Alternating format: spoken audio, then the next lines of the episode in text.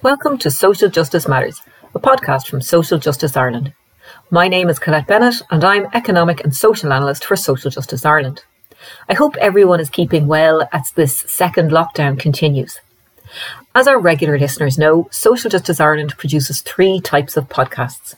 Our SJI interview series, where we interview experts on a range of different and interesting policy themes our 10 minute lesson series, where we give a brief rundown of a policy area focusing on the key points, and our seminar series, where you get to hear from speakers from our conferences and seminars.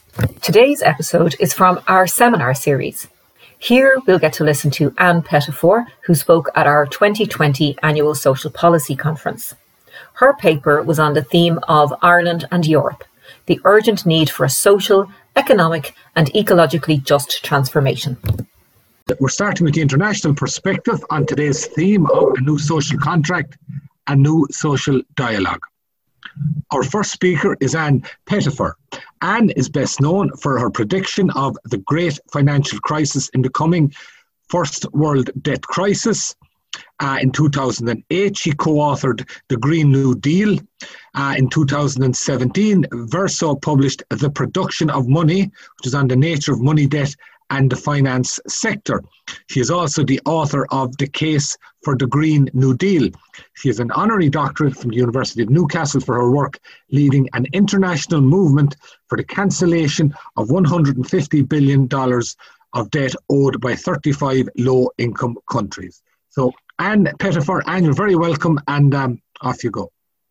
It's so wonderful to be here. Thank you very much, uh, Mick, and thank you also, Sean, for having me. I'm it's a great honor, and I'm just sad that I'm not with you. Um, it's always lovely uh, to be able to travel to Dublin and to meet with my Irish friends. But today, we do our best with with this new system.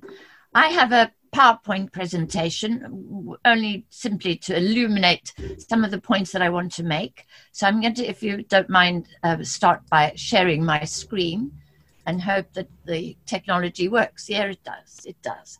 So I want to talk today about the new social contract, which also has to be a new ecological contract, if you like. It has to be a, a, contract which uh, is broader than just society, but embraces the ecosystem as well. Um, and I want to bring an international develop, uh, an international dimension to the discussion.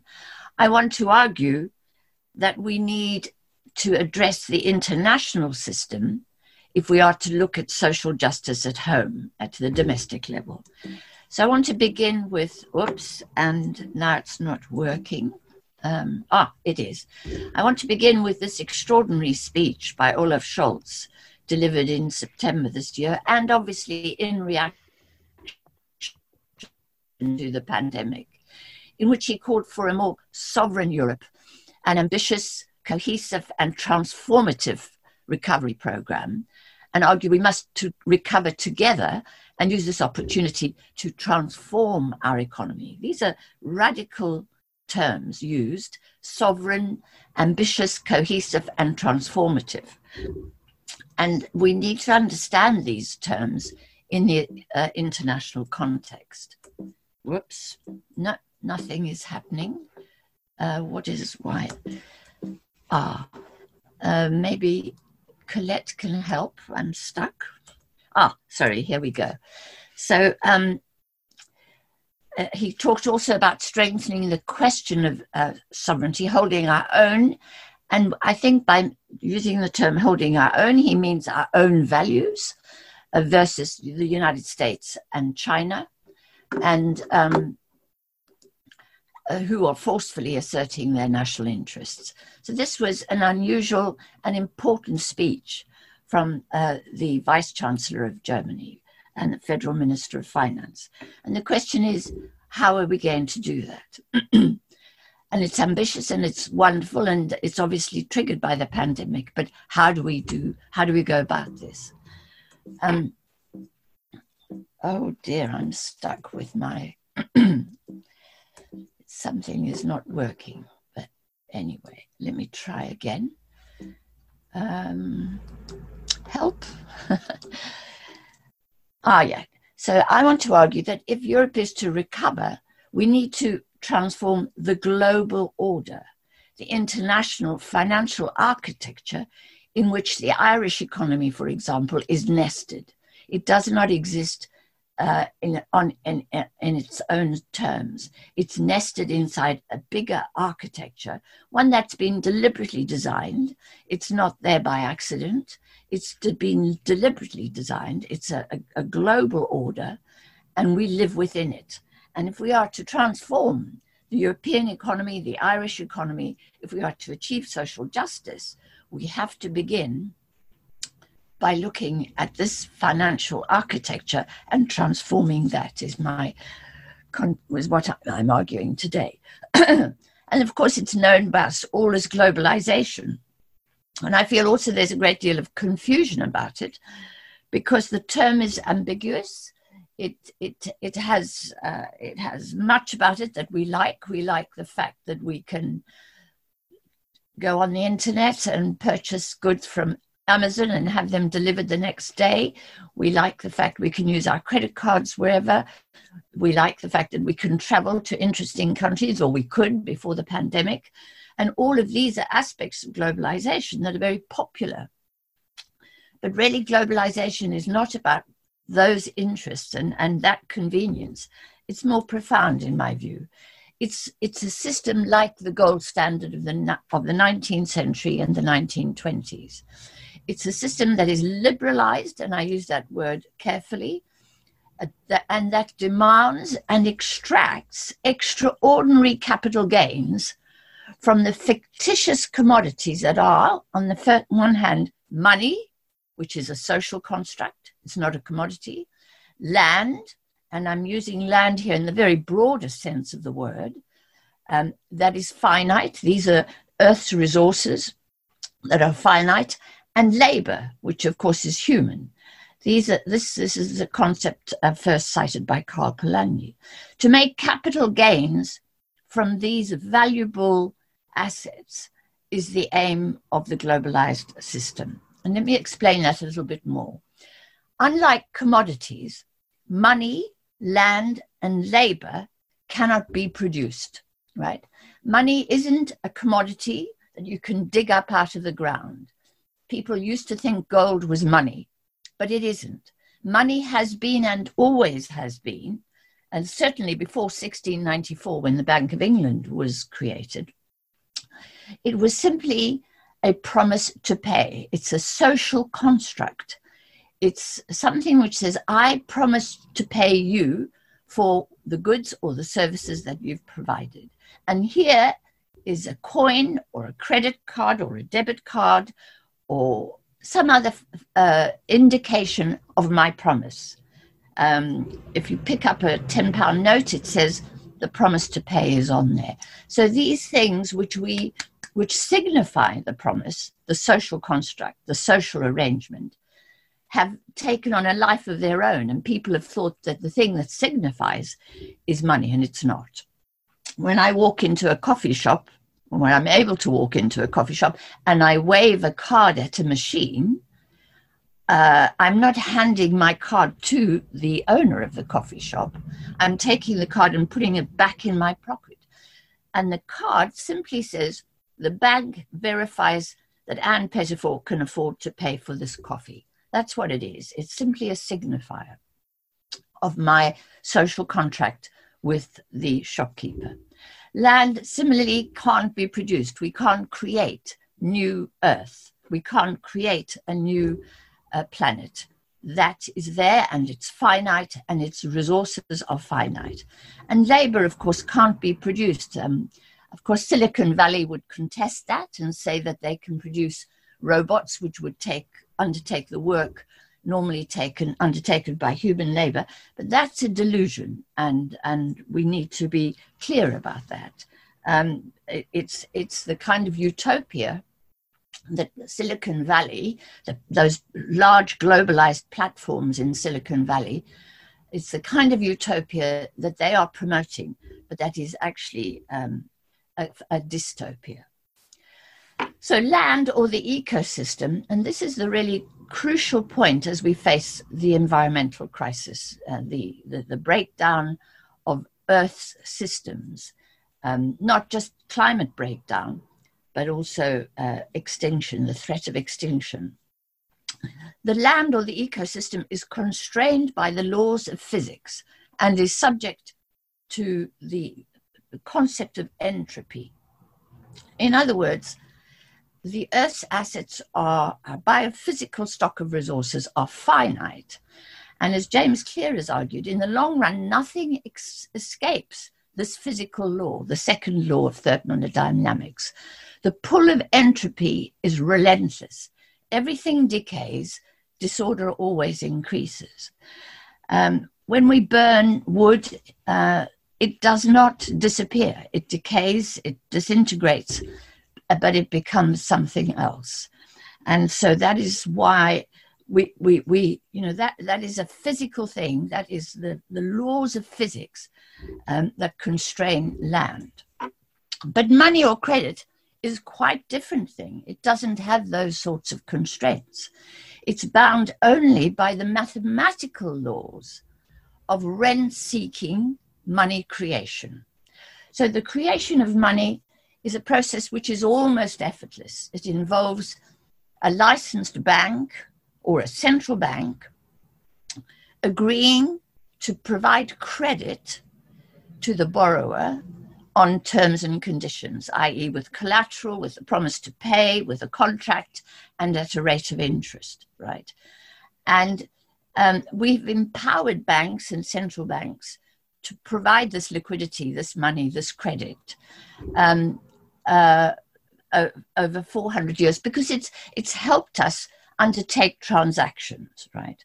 But it, it is bound only at the moment, especially under globalization, by the mathematical laws of um, of money creation of credit. It becomes debt and is compounded at a rate of interest that can grow exponentially unlike land in the broadest sense of the word. So we live in a world where today uh, the amount of debt, the amount of credit we've created, which has become debt and which has also in many ways become unpayable debt, and which has expanded well beyond our capacity to generate the income to repay that, that credit, is because we've allowed the, the mathematical laws of credit to cause the amount of debt to, to expand exponentially relative to the fixed the fixed uh, assets, if you like, that we have uh, in, in, in the land and for labor.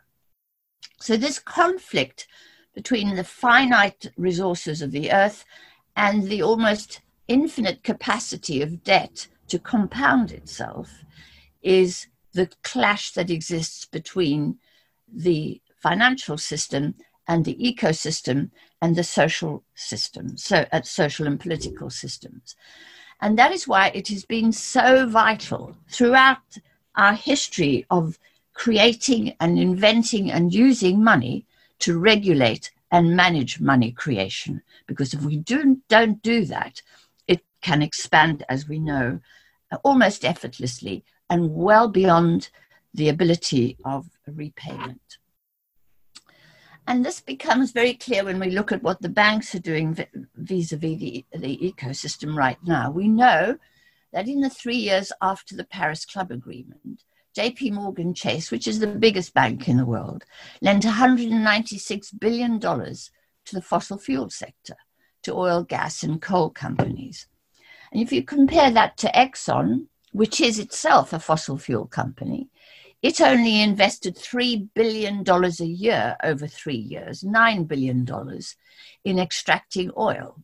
And we can see from that, therefore, that the banks play a much bigger role through lending in extracting fossil fuels and, and supporting the extraction of fossil fuels than do even the fossil fuel companies themselves. We don't know what is the rent on those loans or the interest. That's unknown.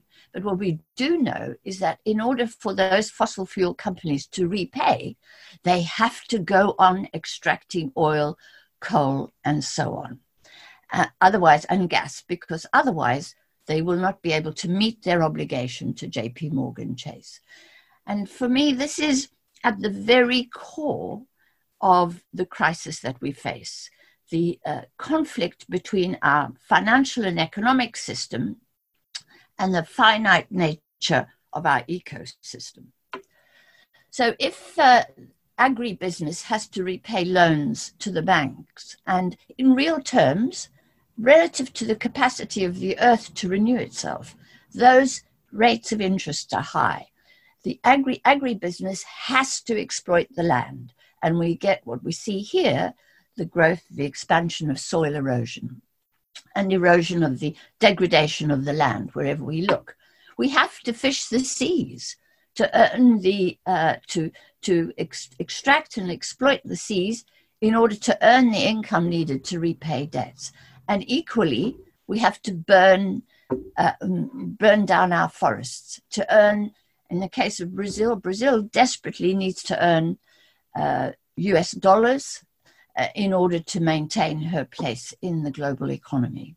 So we find that this um, financial system drives the imperative uh, for extraction of the Earth's finite assets and, of course, the extraction of labor, the assets that labor provides too. That's where we see, um, you know, uh, long working hours, insecure pay, insecure conditions, very low pay, falling incomes, labor's share of the economy falling uh, as even as uh, workers work longer hours and so on in order to meet obligations. So, money is the oxygen on which the fire of global warming burns, as Bill McKibben argued correctly. Until we deal with that oxygen, really trying to put out the fires is just simply tinkering at the edges. So the international system is is is this, the international financial system enables banks to create credit almost in an unregulated way. Um, of course, there are regulations, but largely the system has been designed to make to liberalize, literally, to remove regulations on the, the financial system, the banking system, uh, to encase, if you like, and insulate markets, especially financial markets, from democratic decision making, from democratic regulation. So the financial system operates, if you like, out there in the stratosphere, whereas you and I have to operate here on land and um, and pay our taxes and be regulated and stop at the at the uh, lights when we're in our cars and so on. So we live within a regulated system, but the in- international system has been designed to encase markets and protect them, insulate them from de- democratic regulation and uh, decision making. And Quinn Slobodian has written the book about the way in which these ideas evolved in the 1920s. And we see this most clearly in the case of Ireland and of Europe. so Apple has not paid uh, taxes, according to the EU Commission, uh, the kind of taxes, the obligations that she has to the Irish state um, through. Uh, for, for whatever reason, and I don't want to go into why that is the case. I simply want to deal with the fact that Apple is a globalized company operating in the stratosphere that I've been talking about and operating in a way that is beyond the reach of regulatory democracy. So when the European Commission uh, sued Apple for, for the non payment of 13 billion uh, euros of debt, um, you know, there was a sense that this was fair that it was about time that these great, big, huge platforms uh, honored their obligations. But as we know also, the court, the, the General Court, the European Court, argued that Apple was entirely within its rights to seek to move something apparently all the platforms have moved over time something like 300 billion dollars a year into Ireland in order to avoid paying taxes. And the courts ruled that the European Commission was wrong, that the law stated effectively putting this very crudely, that Apple was free, to move her profits wherever she liked, to erode the base the basis of a taxation system, and to uh, shift profits wherever it was most uh, prof- profitable for the company. That, in a sense, is the law. And the European Commission was wrong to challenge the law. And as we know, that leads to social injustice. Uh, it made, I'm pretty sure, a lot of Irish people very angry because $13 billion of tax revenues would be a very good thing, both for Ireland but also for Europe. So, this avoidance of taxation is something that is made possible by the international financial architecture, which prioritizes, prioritizes capital mobility over all other kinds of mobility. It's a system that subsidizes and protects encased capital markets from losses. And in this sense, it's almost anti capitalist because capitalism is supposedly about risk taking, and risk taking. Uh, which include uh, which forces the capitalist to make losses when he, he makes bad risks or to make capital or gains when the risks uh, come true and come well come out good for him now, this is, a, this is the venue of the World Health Organization. And as you can see, I've chosen an, an image of shows it's empty. And what this represents for us is the failure of our world leaders to gather together internationally to coordinate and cooperate to challenge the global pandemic because the pandemic is global it, does, it doesn't respect borders but our world leaders failed dramatically to join in that kind of international coordination and left the multilateral organization, which is WHO, out in the cold largely. We saw world leaders like Bolsonaro and Trump clown around uh, and refuse to convene an international summit to coordinate uh, the response to a global pandemic. And that was a, that's proved disastrous it's led to the deaths of um, many, many people, hundreds of thousands of people, and if and to the morbid and to morbidity rates for very much higher numbers.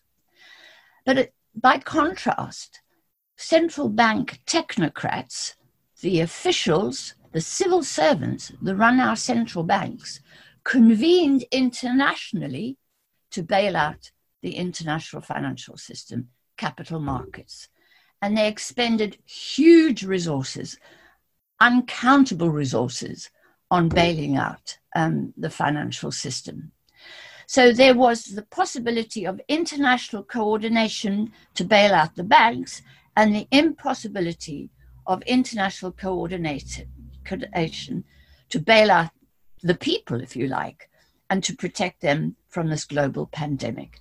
And that tells us how this international system is so structured to defend the interests of the financial system while exposing to risk the, the people of the planet, but also the planet itself. And we, we understand this, we've understood this for a long time. Uh, Alan Greenspan, who was the governor of the Federal Reserve, famously once said that thanks to globalization, policy decisions in the United States have been largely replaced by global market forces. National security aside, it hardly makes any difference who will be the next president. The world is governed by market forces, by the invisible hand of market forces, by the financial sector, which decides on interest rates, on the mobility of capital, whether or not capital will enter or leave a country. It decides on the value of the exchange rate. It makes all these enormously important decisions which affect the domestic economy. The world is governed not by democratic governments, not by international institutions, but by market forces. And this is the consequence. We're seeing more and more um, books appear uh, the Kleptopia on the left here is by Tom Burgis, who's a Financial Times journalist, explaining how corrupt is this unregulated, this lawless international financial system. Uh, uh, Oliver Bullough's book is particularly good on Moneyland, and so is Nicholas Shaxson's. So more and more exposure, and then we've seen these enormous criminal activities, such as the the the the, the, the vast fraud, which was the wired fraud uh, across um, across Europe, uh, run by um, human traffickers, uh, drug dealers, and so on.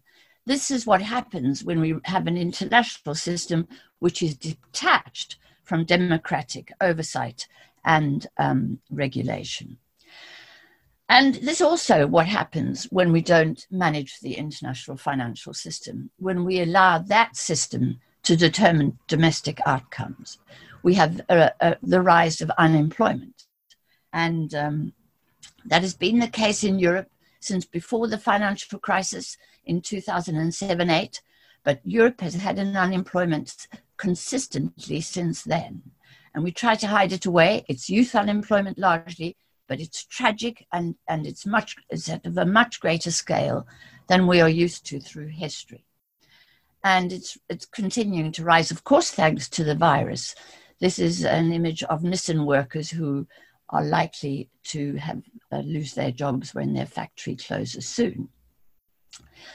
Um, and at the same time as this, uh, in, this rise in unemployment, we see this rise in the extraction of the Earth's assets, which is accelerating the six mass extinction, an event uh, that could see the, the disintegration of civilization, scientists warn. We try not to hear these scientists, we try not to let it sink in. But the fact is, this is what we're facing if we continue to extract Earth's finite assets for the purpose of making capital gains for the 1%, if you like. And this is also why the soil is disappearing under our feet, right? We are degrading the land in order to extract enough income, enough revenue to repay debts to maintain this international financial system. But the fact of the matter is, this is nothing new. We've been here before, and we were here in, in and this is most stark in 1933, uh, which where the United States found that it faced this massive ecological crisis of uh, across the Great Plains of the United States soil erosion had led to this thing called the Dust Bowl. And it was accompanied also by financial crisis, the huge financial crisis of 1929, and the huge rise in unemployment, which led to the Great Depression, which then caused social and political upheaval and led to a devastating, catastrophic world war. Right. So we've been here before. But what's interesting about the United States in 1933 is this man. President Roosevelt came to power, was elected president uh, in 1932, and he took office in early 1933. And on the night of his inauguration, he decided that in order to address the crisis of unemployment, of social injustice, and of ecological decline and degradation, we had to change the financial system, the international financial system. That time it was called the gold standard. And it was exactly the system we have today, but probably not on the same scale as we have today, i.e., this was a liberalized financial system with effectively with Wall Street in the driving seat of the economy. So, uh, on the night of his inauguration, he demanded that Wall Street hand over all its gold uh, the myth that actually gold was money, hand over all its gold, and that from now on, the, the a democratically elected government was going to be in charge of all the major levers of the economy, and in particular, in his case, the exchange rate, the value of the dollar, the ability to raise finance, the, the cost, the price of finance, and the priorities of the state were going to be determined not by Wall Street, but by a democratically elected government. And his, his, his advisor said to him, Hang on a minute. And this is a story that is not well told and that is not well understood, but a great historian Eric Rauchway has been working on this and has revealed how urgent um, Roosevelt thought this task was. His staff said to him, "Look, you can't close. You can't go to the banks tomorrow and get them to hand over their gold because it's a Sunday. He'd been inaugurated on a Saturday, and you know it's a holy day." He said, "Fine, we'll wait till Monday." So on Monday they closed the banks, and that's conceived often as bailing out the banks. In fact, what he was doing was saying, "I'm closing the banks. I want you to hold over your hand over your gold." And I want you to do it as quickly as possible. And there are terms and conditions to the extent to which the state is going to support you in future. And that began the process of dismantling the global financial architecture that had led to the catastrophes of the 1930s. In the words of his Treasury Secretary, uh, Henry Morgenthau, we moved the financial capital from the City of London and Wall Street right to my desk at the Treasury. And that enabled him, that enabled um, Roosevelt to take control and to begin the process of investing in job creation, of increasing the incomes of American farmers, and of tackling the Dust Bowl. And he did that by employing huge numbers of people to plant trees. We believe they planted about 4 billion trees to begin to restore the, the soil, the health of the soil in the United States. But he also began to restore the economic health and social justice in uh, the United States in that year. And that is why the model of the New Deal is so important to the Green New Deal. It's not just because of what was done relative to the Dust Bowl, it was also because of what was done in transforming the international financial system. So if we want, Mr. Scholz, a more sovereign Europe, one with more control over its economies, if we want an ambitious, cohesive, and transformative recovery, we must begin by transforming the international financial system. In other words, as the Financial Times has argued, this is a time for capitalism to face a reset. Thank you very much. We hope you found this episode interesting. As always, if you have any comments or suggestions or ideas that you might like to see in our podcast series, please do contact us on secretary at socialjustice.ie. Until next time, stay safe.